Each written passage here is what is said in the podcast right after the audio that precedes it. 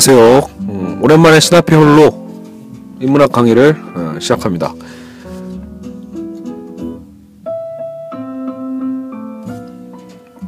이번 강의 컨셉은 음, CS 루이스와 어, 프로이트를 비교하는 수업이 되겠습니다. 어, 예전에 제가 루이스의 순전한 기독교를 어, 완전 마무리라고 하기 좀 그렇죠. 마지막 아빠 신, 신앙에 관련된 그 부분은 제가 이제 하진 않았는데 어, 여하간 그 전편까지 해서 어, 굉장히 많은 편을 녹음을 했습니다. 그래서 순전한 기독교에 많은 또 성원을 보내주신 분들도 계시는데요. 그래서 이 시간에는 어, C.S. 루이스는 기독교 변증가로서 가장 유명한 사람이죠. 저자기도 하고요. 그러니까 그 C.S. 루이스와 또 어, 정신분석학을 창시했던 어, 지그문트 프로이트를 어, 비교하는 그런 수업을 가져볼까 합니다. 어, 물론 어, 이 수업에 대한 것 자체도 어, 제가 준비한 어떤 그 창의적인 강의 일리는 없고요.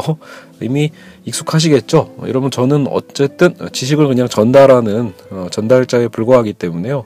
제가 약간의 뭐 해설을 가미할 뿐 어, 완벽하게 새로운 것을 어, 아직 제공해드리진 못합니다. 제 실력이 그렇지가 못하죠.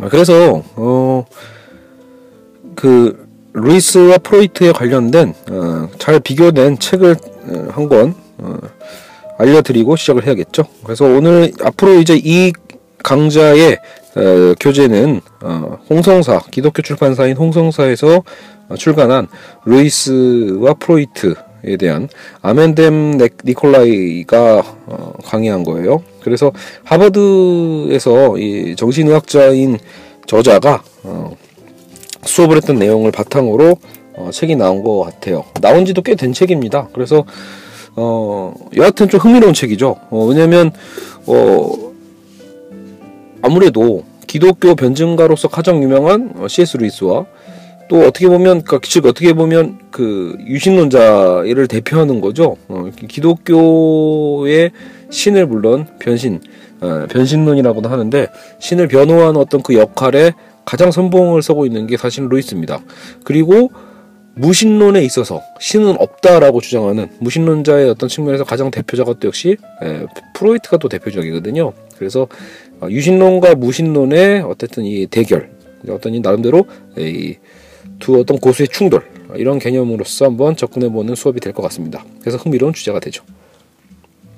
자, 그래서 오늘 이 시간은요, 어, 제가 알고 있는 C.S. 루이스와 프로이트에 대한 간략한 어, 계약적인 어떤 비교 이 부분만 제가 해드리고 어, 이제 다음 수업부터 본격적으로 이 책을 하나하나 챕터별로 해부해 가도록 하겠습니다.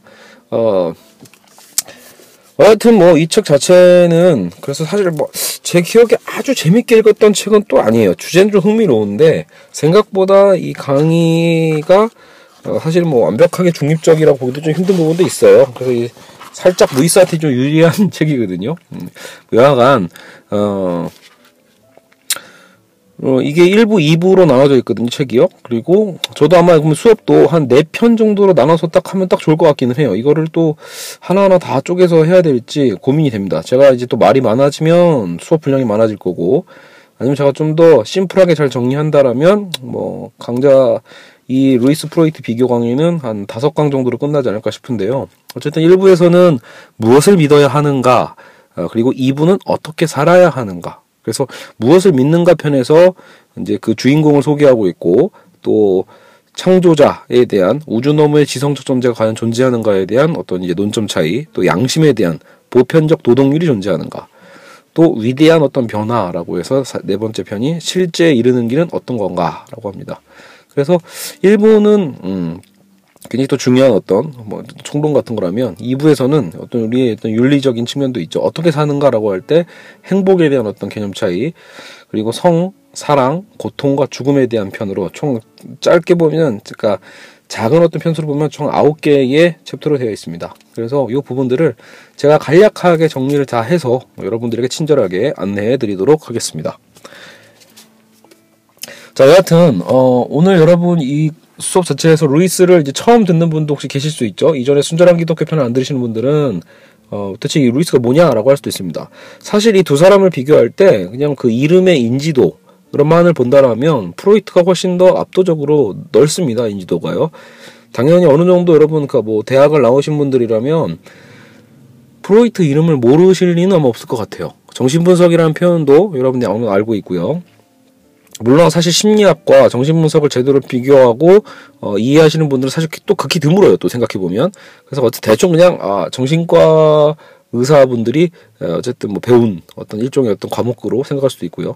여하간 어, 그럼에도 불구하고 프로이트에 대한 어떤 인지는 상당히 높고 심지어는 프로이트가 개척한 정신분석의 어떤 이 용어들이 있어요. 특히 제일 대표적인 게 아무래도 무의식이겠죠. 그래서 이 무의식에 대한 부분은 사실 우리가 현실을 살아가면서도 굉장히 친숙하게 많이 쓰고 있는 개념이잖아요. 음, 그래서 이 부분들을 어, 통해서 본다라면 그 영향력은 굉장히 크다고 볼 수 있습니다.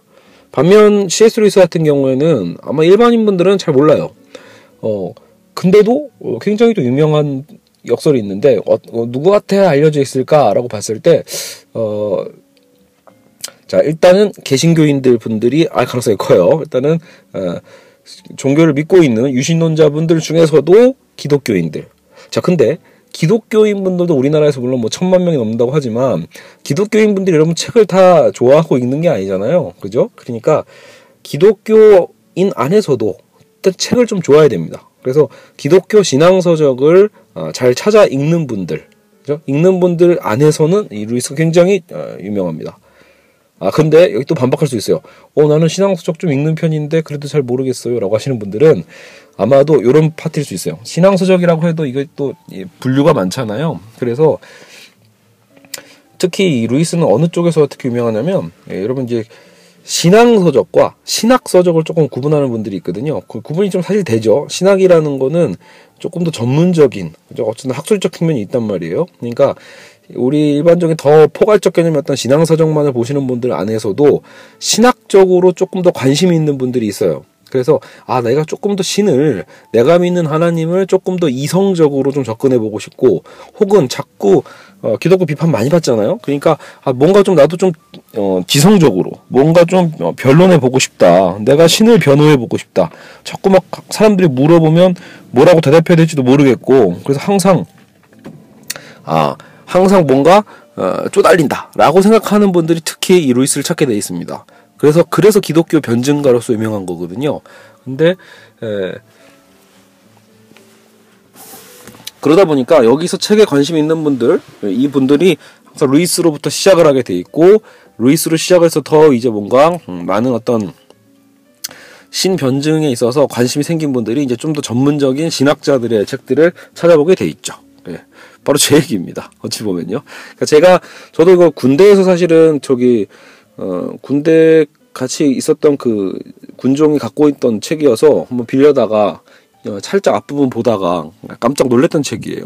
그래서 어, 이거 진짜 오, 이, 이 사람의 어떤 이 문장이 너무 어, 저, 어, 화려할 뿐만 아니라 굉장히 어쨌든 또 논리적인 측면도 같이 갖고 있어서 어, 너무 읽다 보면 이 사람 천재가 아닌가? 이런 생각이 들 정도로 어, 충격적입니다. 그래서 루이스, 제스 루이스는 어, 굉장히 이제 매력적인 어, 어쨌든 기독교 기식인이라고 볼 수 있어요. 제가 어쨌든 루이스를 시점으로 해서 루이스 서적을 거의 다 읽었었거든요. 그래서 거의 다 읽고 그 다음에 이제 더 전문적인 좀 신학 서적을 통해서 또 많이 또 읽다 보면 나중에 또 알게 되는 게요. 거꾸로 또 전문적인 신학자들 사이에서는 또 루이스가 또 그렇게까지 인기 있진 또 않습니다. 말 그대로 이 전문가들의 어떤 그 수준일 수도 있고 뭐 자존심일 수도 있고 뭐 저도 그건 뭐 정확하게 모르겠지만 훨씬 더 또 깊이 있게 또 세부적으로 들어가기 때문에 루이스가 얘기하는 건 사실은 말 그대로 저희 같은 평신도들이 에, 고민하는 문제들을 조금조금 접근해서 어, 변증해 주는 방식이기 때문에요. 루이스 스스로도 굉장히 겸손하게 늘 그런 얘기를 합니다. 자신이 전문적인 어떤 신학자가 아니기 때문에 그런 어떤 전문성에 대한 걸 다루려고 하는 게 아니라 예전에 그 순전한 기독교 여러분 그 핵심 뭐예요?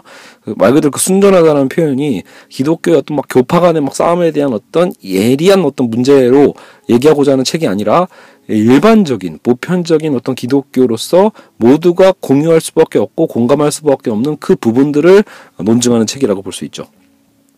어쨌든 근데 그 부분에서 상당히 탁월한 탁월성을 보여주고 있고 그리고 말 그대로 여러분 대중 저자로서 저는 진짜로 이 사람의 어, 예, 제 능력은 어마어마하다고 보는 거죠. 왜냐하면 여러분 아무리 여러분 지식이 있어도 이걸 결국은 대중에게 전달하는 거는 또 다른 능력이거든요. 그러니까 이 능력이 있는 저자입니다.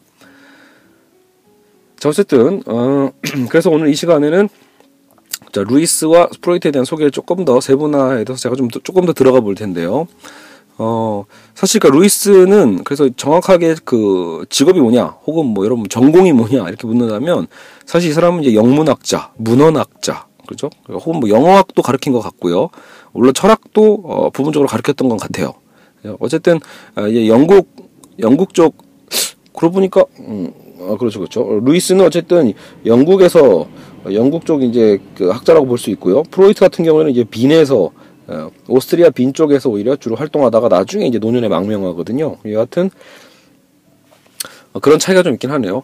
그래서 아무래도 어 루이스는 사실은 그래서 이 영문학이나 어쨌든 이런 고전 문학이나 이쪽에 되게 강, 강점이 있기 때문에 상당히 그 문학적 재능이 있어요. 그래서 어, 사실 루이스가 우리가 대중적으로 아까 제가 말씀드렸던 접근적 있죠. 그 기독교인들의 책을 읽고 뭐 이런 어떤 접근성에서 기독교 변증가 말고 루이스가 오히려 대중적으로 차라리 더 알려질 수 있는 건 어, 나니아 연대기입니다. 그러니까 여러분 다 아시겠죠? 그가 아마도 반지의 제왕은 모두가 다 알 텐데요. 반지의 제왕이 한참 우리가 영화로서 한참 인기를 끌었잖아요. 한국에서도요. 세계적으로 인기를 끌었지만 이 반지의 제왕을 썼던 원 저작자가 아, 톨킨이라는 사람이고 이 톨킨은 루이스의 가장 친한 친구 중에 한 명입니다. 그래서 이 톨킨과 루이스가 사실은 늘 함께 만나서 토론하면서 나왔던 아이디어 중에 하나가 어찌 보면 그 서로에게 영감을 준 거죠. 그래서 톨킨은 그걸 갖고 반지의 제왕을 쓴 거고 이 C.S. 루이스는 나니아 연대기를 쓴 거죠. 그래서 나니아 연대기도 상당히 어, 특히 어, 종교인들에게는 너무나 특히 그 뭐랄까 그 기독교적인 어떤 신학적 이미지가 동화처럼 그려지는 굉장히 좋은 책 중에 하나죠. 그래서 나니아 연대기도 사실은 대중적으로 루이스를 알리게 되는 계기가 되긴 합니다. 근데 이제 그 사람이 그 사람인지 모르는 사람들도 좀 있고요. 어, 그래서 루이스 같은 경우에, 어, 어쨌든 이 영문학자로서 주, 이제 자기 주 전공이 있었고, 그리고 그 계열에서는 또 상당히 당시에 영국 자체적으로는 굉장히 인기가 많았던 학자인 셈이죠. 굉장히 능력이 있었고, 어, 나중에 그 루이스의 또 사랑 얘기도 또 나름대로 유명합니다. 어, 그래서 그것도 영화화된 게 있어요. 어, 예전에 저 그것도 막 다 찾아봤었죠. 한때 루이스 팬이어가지고 제가 좋아하다 보니까 어, 루이스 관련한 영화도 있습니다. 어 그리고 자 그럼 이두 사람의 근데 루이스와 프로이트의 그럼 가장 큰 차이는 어쨌든 아까도 얘기했지만 유신론과 무신론자잖아요. 근데 루이스가 원래 무신론자로 살다가 이 회심한다고 하죠 기독교적으로 회심했기 때문에 오히려 더 유명합니다. 그래서 이 아주 냉철했던 학자가 어쩌다가 회심을 하게 됐고 그 회심한 후의 삶이 또 어떻게 다른가. 그래서 회심 이전과 이후의 삶을 나름대로 또 이 책이 잘 추적하고 있어요. 그래서 그런 부분들의 장점이 있거든요. 그래서 루이스의 어떤 그런 면모를 지켜보는 것도 굉장히 의미가 있고 반면에 프로이트는 처음부터 끝까지 무신론으로 쭉 고수하고 나중에는 심지어 그게 아마 고집에 가까울 정도로. 그러니까 어, 삶 자체는 굉장히 고독하고 우울하고 힘들었는데 여러분 그러니까 정신분석을 무슨 개척했다고 해서 자신이 자기의 어, 증세를 치료할 수 있는 건 아니거든요. 그죠? 그냥 학자일 뿐이죠. 어찌 보면요. 그러니까 프로이트도 죽을 때까지 괴로웠단 말이에요. 삶이요. 하지만 그렇다고 해서 신에게 기댄다거나 이런 걸 굉장히 어리석게 봤습니다. 그래서 철저하게 끝까지 무신론자로서 죽었다고 볼 수 있겠죠.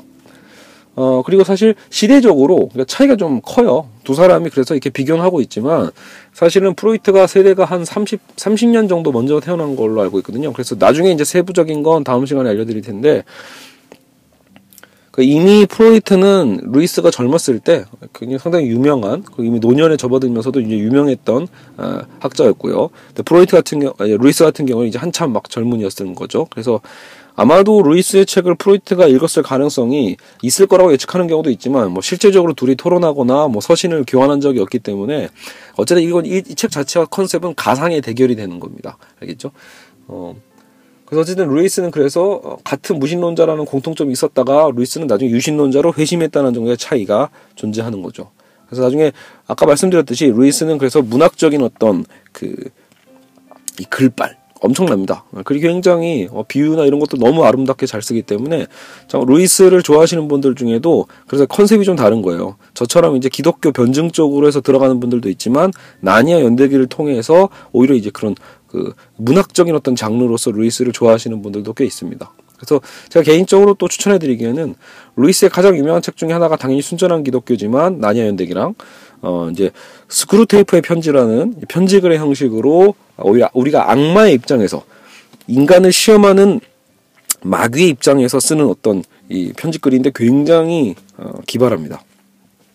어, 혹은 뭐 이 책까지도 읽어보신 분 많았을 것 같고요. 좋아하시는 분들은 어, 개인적으로 또 제가 좋아하는 건 천국과 지옥의 이혼이라는 또 다른 소설이 있는데 그것도 말 그대로 천국과 지옥이 있다라면 어, 정말 어떤 세상일까라는 거에 대해서 굉장히 잘 그려낸 또 그런 책이죠. 이것도 강추입니다. 어, 뭐 여하간 루이스는 어쨌든 나중에 이제 그, 그 사람의 어떤 삶을 통해서 어떤 변증을 했고 어떤 식으로 사유했는지는 사실 순전한 기독교 때도 제가 좀 많이 정리를 했지만 다시 이제 프로이트와 비교하면서 앞으로 전개해 나가도록 하겠습니다. 자, 그럼 이 시간에는 루이스를 좀 많이 얘기했죠. 프로이트 쪽으로 가보죠. 그럼 프로이트는 누구냐? 프로이트는 기본적으로 우리가 아까처럼 무의식, 정신분석의 창시자 뭐 이렇게 얘기를 했는데 그러면 프로이트를 이해하기 위해서 가장 중요한 것 중에 하나는 프로이트의 바로 그 지점입니다. 이 사람의 위치가 대체 어느 정도냐라고 봤을 때 일단 프로이트의 직업은 말 그대로 정신과 의사라고 볼 수 있을 거예요. 어, 당연히 이제 의대생이었겠죠. 의대 의학을 전공을 하고 그래서 나중에 결국은 여러 가지 어떤 이제 자기가 이제 병원을 개업해서 이제 여러 가지 임상적 경험을 쌓아가는 과정 속에서 본인이 이제 이 무의식의 영역을 에, 이제 찾아가고 찾아내기 시작한 거죠. 찾아내고 개념화하기 시작한 겁니다. 알겠죠? 그러다 보니까 어 이제 프로이트 자체는 나름대로 어그 본인의 어떤 본업에 충실했던 거라고 볼 수도 있을 거예요. 그러니까 대신 이제 기존에 있었던 단순한 어떤 정신과 상담 뭐 일정 분야가 아니라 더 개척을 한 거죠. 무의식의 분야를 새롭게 개척하긴 했지만 결국은 boundary는 어쨌든 정신과 의사 쪽이잖아요. 근데도 이 사람이 왜 그렇게 세계적으로 유명하게 되냐면 이 사람이 결국은 어, 개발하고 정리하게 된 무의식의 개념이 어 사실 이제 우리 그 서구의 사상사 자체를 뒤흔드는 굉장히 큰 핵폭탄 역할을 하게 되는 거예요. 왜 그러냐? 사실 여러분 어, 우리가 지금 이 시대를 살아가고 있는 걸 보통 우리가 포스트 모더니즘이라고도 표현하고 그죠? 뭐, 뭐 탈구조주의라는 표현도 쓰고 여러 가지 어떤 현대의 어떤 그 사회를 지칭하는 학술적 표현들이 있죠. 근데 그 시대의 어떤 변화 이전에 그렇다면 여러분 결국은 근대라는 게 존재했을 거고 말 그대로 그러니까 우리가 지금 뭐요? 여러 가지 어떤 기술 과학에 대한 산업화, 경제 발전 이런 것들을 다 누리게 되는 그런 절정이었던 시대들을 꾹꾹 이제 이제 그저 꾸려왔던 게 사실은 우리가 서구의 한뭐 16, 17, 18, 19세기 뭐 이렇게 보는 거거든요. 그래서 16세기는 어떤 시발점이라면 결국은 이제 17세기부터 여러분이 이제 근대화, 합리화 시대라고 하는 거죠. 그래서 인간의 이성의 시대거든요. 인간이 자연을 지배하고 인간의 이성을 통해서 우월한 인간이 자연을 수단과 도구로 인식하면서 점차적으로 인간의 정신 이성 결국 뭐죠? 인간의 정신이잖아요. 그러니까 인간의 정신적 어떤 그 이성을 통해서 어, 자연을 어떻게 보면 개척해 나가는 그 과정이 이 근대사라고 볼 수 있거든요. 그 과정에서 서구가 엄청나게 발전한 거고 그걸 통해서 여러 어떻게 보면 세계를 호령하게 된 부분이 있죠. 사실 어때요? 동양이 뭐 서구에게 매력을 느껴가지고 바로 막 그 서구를 따라가고 이런 게 아니잖아요. 당시에 결국 제국주의 시대가 있죠. 19세기의 제국주의 시대 때 총칼을 통해서 사실은 이미 서구가 예, 이 식민지 개척을 하는 거거든요. 그러니까 그 과정의 핵심은 결국 기술이에요. 기술이 없으면 힘이 없으면 즉 기술이 곧 힘이잖아요. 힘이 없으면 동양도 받아들였을 리가 없죠. 결국은 어, 결국 우리가 지금 받아들이고 있는 수많은 시스템의 어떤 원리는 결과적으로 인간의 이성을 맹신하는 인간의 어떤 이성주의, 합리주의, 그래서 어떤 이런 측면이 분명히 존재하거든요. 그런데 우리의 어떤 시대적인 흐름을 이 수백 년간 끌어왔던 합리적 이성의 어떤 시대, 인간 중심의 시대를 에, 그 가장 꾸려왔던 가장 그 주축이 아까도 얘기했지만 인간의 정신이고 인간의 이성입니다. 근데 문제는 뭐다? 무의식이라는 게 발견되는 즉시 무의식은 인간이 의식할 수 없는 거잖아요. 무의식이니까 말 그대로. 그죠? 그러니까 인간은 그동안 자신들이 연구하고 고민하면 우리가 그것을 제대로 판단하고 하지 못했기 때문에 그래서 우리가 우리가 모르고 실수하고 하는 거라고 봤기 때문에 인간의 의식은 정복할 수 있는 분야였습니다. 정복하면 그만큼 인간의 이성의 확장을 통해서 자연과 세계를 지배할 수 있다고 본 거죠. 그런데 무의식이 있다. 인간의 의식을 지배하는 또 다른 무의식. 근데 그 무의식이 진짜 나일 수 있다라는 어떤 그런 이 이론들. 그죠? 결국 무의식에 마치 그 물속에 잠겨 있는 항상 그걸 비유하잖아요. 빙하처럼요. 그러니까 빙산의 일각이라고 하잖아요. 빙산의 그 수많은 그 물 안에 잠겨져 있는 게 무의식의 크기라면 빙산은 조금 튀어나와 있는 거죠. 우리의 의식은 그만큼 좁다라는 거예요. 결과적으로 우리가 의식하면서 판단하는 우리의 삶보다도 우리의 의식을 오히려 주도하는 무의식이 저 안에 깊숙하게 있다라는 거죠. 여러분 이런 논리가 이런 이론이 형성되는 즉시 결과적으로는 그동안 근대 근대 사 상사에서 얘기해왔던 인간의 이성론이 해체돼 버리는 겁니다. 그러니까 타당성이 사라져 버리는 거죠. 그래서 프로이트는 본인이 의도하지 않았음에도 불구하고 본인의 학술적 위치 자체가 서구의 근대사 자체를 뒤흔들면서 서구의 현대적 사상으로 새로운 어떤 사회로 탈근대적인 어떤 어, 인식 체계로 변화시키는 에, 주요 인물이 되는 겁니다. 그래서 여러분 원래 이 서구 근대사를 종료시킬 때 마음으로 저물어 가는 거죠. 시대와 시대가 겹치니까 그때 아무래도 이제 세 사람을 뽑습니다. 이제 아무래도 칼 마르크스, 마르크스의 단순히 어떤 이 계급 투쟁론 뭐 개념 여러분 공산주의만 생각하시는 분도 있겠지만 사회과학자인 막스의 어떤 개념으로 봤을 때는 오히려 이 실천론적인 어떤 철학, 그죠? 그래서 실천 철학에 대한 어떤 이 개척과 세상을 변화시키는 거였던 거죠. 세상을 그동안은 인식해올 어떻게 세상은 어떤 거지라는 고민이었다라면 어, 막스는 세상을 변화시키는 거에 대한 어떤 철학적인 어떤 새로움을 가져다 줬고요. 그리고 이제 니체가 있었죠. 신은 죽었다라고 선언했던 니체의 어떤 그 힘의 논리, 그죠? 니체의 어떤 혁명적인 어떤 그 사유들이 어, 개진이 되는 거죠. 그래서 어, 막스와 니체와 그리고 프로이트가 제3자입니다. 그래서 시대 순이거든요. 어찌 보면요. 그래서 프로이트는 무의식 그 무의식을 통해서 이제 인간의 사유 방식 자체를 변화시키게 됩니다. 아, 그래서 그 위치 본인이 원하지는 않았지만 여튼 굉장히 중요한 위치에 있다라는 거죠. 아, 그리고 오늘 우리 제가 한 가지 또 가볍게 말씀드릴 거는 뭐 나중에 또 솔직히 나오겠지만 이거 프로이트의 무의식이라는 건 무의식에 있어서 또 제일 중요한 것 중 하나가 그러니까 결국 이거죠. 인간의 이 욕망, 그죠? 무의식적 욕망. 그래서 우리가 결국 이게 정신과 의사잖아요. 정신병 치료를 하라고 할때 우리가 뭔가 정신적 질환을 앓고, 앓고 있을 때 결과적으로는 그 원인을 우리가 모른다라는 거예요. 그 원인을 제대로 직시하고 찾는 게 가장 중요한 치료 방법입니다. 이게 정신분석의 핵심이거든요. 정신분석은 결국은 무의식적으로 억압된 내가 어떤 무의식적인 억압에 의해서 나의 어떤 이 일상에도 영향을 미치게 된다라는 거죠. 나의 정신이 어떤 일그러지게 되는 것. 내 진짜 욕망을 억압당함으로써 예, 제대로 표출해내지 못한 채 다른 어떤 형상, 증상들이 나타난다라고 보는 거예요. 특히 그게 언제 이걸 오이디푸스 컴플렉스라고 하죠. 어릴 적에 유아기 적에 결국은 어 내가 엄마를 욕망하는데 그죠? 오이디푸스 컴플렉스. 그러니까 오이디푸스 신화를 따서 얘기한 거예요. 그래서 오이디푸스 신화가 원래는 가볍게 생각하면 뭐였죠? 어, 오이디푸스가 애기였을 때 신탁을 받게 되죠. 그러니까 신이 어, 신탁을 통해서 아, 너그 이 테베 왕의 아들이 오이디푸스인데 야, 그, 결국은 얘가 커서 어, 아빠를 죽이고 어, 엄마와 아, 네, 관계를 맺어서 결과적으로 어, 왕위를 차지할 거다. 뭐 이런 어떤 신탁에 의해서 오이디푸스가 버려지는데 어, 마치 우리 그 궁예랑 비슷하죠, 마치. 근데 어쨌든 중요한 건 오이디푸스가 결국은 나중에 비극적으로 본인의 그 알고 한 건 아닌데 의식한 건 아니지만 결과적으로는 오이디푸스가 결국 그 신탁을 이뤄내게 되죠. 그러니까 자기 아빠를 에, 죽이게 되고 결국은 엄마와 어, 엄마를 차지하게 돼서 이제 그러면서 테베를 통치하게 됩니다. 물론 이건 비극이기 때문에 결국 나중에 이제 뭐 밝혀지고 막 해가지고 결국 뭐 오디푸스는 나중에 자기 눈을 찌르고 어, 나라를 떠나고 뭐 이런 스토리가 있죠. 그러니까 결국 여러분 중요한 건요.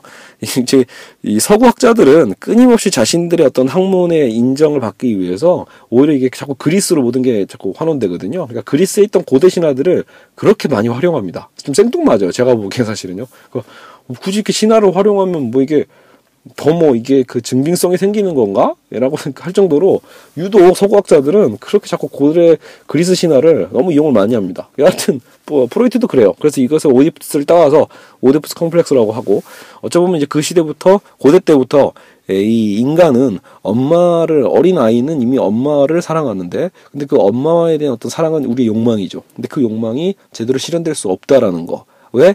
옆에 있는 제3자 아버지의 방해가 있죠. 그래서 아버지라는 이 아버지는 결국은 나중에 사회적인 어떤 상징도 됩니다. 법과 국가, 질서 이런 것들이 아버지의 힘의 상징이죠. 그래서 나이가 엄마를 사랑하는 그 어떤 무의식적 그 욕망에 대한 부분을 결국은 아버지의 어떤 이 위협 그죠. 그리고 의 아버지의 어떤 이 견제를 통해서 좌절되게 됩니다. 이 좌절이 어떻게 보면 필수라는 거죠. 이거 여러분 좌절이 나쁜 얘기는 아니에요. 프로이트는요. 이 과정이 필수 과정이라는 거죠. 이걸 제대로 거쳐야 왜냐면 여러분 그게 가정이 유지되잖아요. 그죠? 실제로 엄마랑 살면 어떻게 돼요? 그죠? 근친상간이죠. 그죠? 그리고 사회적인 어떤 당연히 가족의 어떤 틀 자체가 다 무너지겠죠. 그래서 사실 인류의 문명을 형성하는 또 가정 기준 중요한 어떤 틀로도 해석합니다. 그래서 결과적으로는 이 무의식적인 어떤 욕망의 좌절이 이 과정이 되게 중요한데 이게 너무 과도하게 억압됐을 수도 있고 혹은 이게 너무 어 약하게 억압됨으로써 오히려 이게 또 다른 어떤 더 폭주 자신의 어떤 무의식적 욕망이 더 폭주하는 수도 있다라는 거예요. 그래가지고 이렇게 해석해 간다라는 거죠. 그래서 정신분석에 에, 이걸 특히 아이오에게라 했네요. 특히 이런 정신분석의 원인은 그래서 항상 이 욕망은 성형적 욕망과 연결되는 게 프로이트의 핵심입니다. 프로이트가 너무 지나치게 성적 욕망으로만 모든 문제, 무의식적인 욕망의 원인을 잡아가다 보니까 나중에 결국은 제자들에게도 아, 배신을 당하게 돼요. 그러니까 프로이트 제자들은 아, 너무 스승이 심하다. 맨날 성적 욕망만 얘기하는데 사람의 욕망이라는 게 과연 성적인 것만 있느냐? 그렇지 않지 않냐라는 거예요. 근데 루이스는 모든 걸 성적으로 아 루이스란다. 죄송해요. 프로이트는 모든 걸 성적으로 이제 귀결시키는 거예요. 그러니까 설령 우리가 뭐 식욕이 있고 무슨 욕구가 있고 다른 욕구가 있다 하더라도 그 욕구도 결과적으로는 성적인 욕망이 제대로 실현되지 못해서 다르게 비, 뒤, 비틀어졌다라는 거죠. 뒤틀림을 통해서 다른 식으로 표출됐다라고 보는 거예요. 그죠? 그러니까 모든 걸 그래서 그렇게 다 귀결시킵니다. 그래서 어떤 항상 모든 걸 성적인 어떤 기호로 상징적인 부분으로 자꾸 해석하다 보니까 사실 여러분 이 정신분석은 공부할 때 굉장히 그래서 재밌습니다. 특히 남성들 입장에서 보면 항상 이렇게 성욕이 많은 남자들 입장에서 보면 아 그래서 내가 이렇게 성욕이 뭔가 문제가 있나 본데 이렇게 생각하게 되면서 굉장히 재밌는 학문이기도 해요. 하지만 그래서 비판도 많습니다. 모든 게 과연 성적인 욕망으로 기울일 수 있는가? 그리고 또 하나는 그럴싸한데도 불구하고 그러기 때문에 어 과학적이라고 보긴 또 어려운 부분이 많아요. 그죠? 그러니까 어, 반박할 수도 없지만 그게 또 맞다라는 증거도 안 되는 거죠. 이게 오이디푸스 컴플렉스라는 어떤 그 부분이 듣다 보면 그럴싸한데 충분히 아닐 수도 있잖아요. 그런 부분에 대해서 사실은 칼 포퍼 같은 또 사회과학자들은 굉장히 비판을 많이 하죠. 예, 프로이, 프로이트의 어떤 정신 분석은 사이비 학문의 전형적인 예다. 반증 가능성이 없는 그런 학문이다. 이런 식으로 얘기를 하면서 비판을 합니다.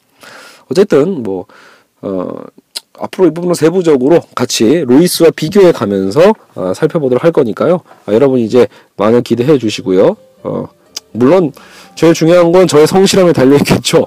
어, 하나도 성실하지 않은 제가 또 성실하게 아, 방송을 계속 해 나갈 수 있을지 그게 고민입니다. 자, 여하간 간만에 다시 복귀했습니다. 여러분 많이 응원해 주시고요.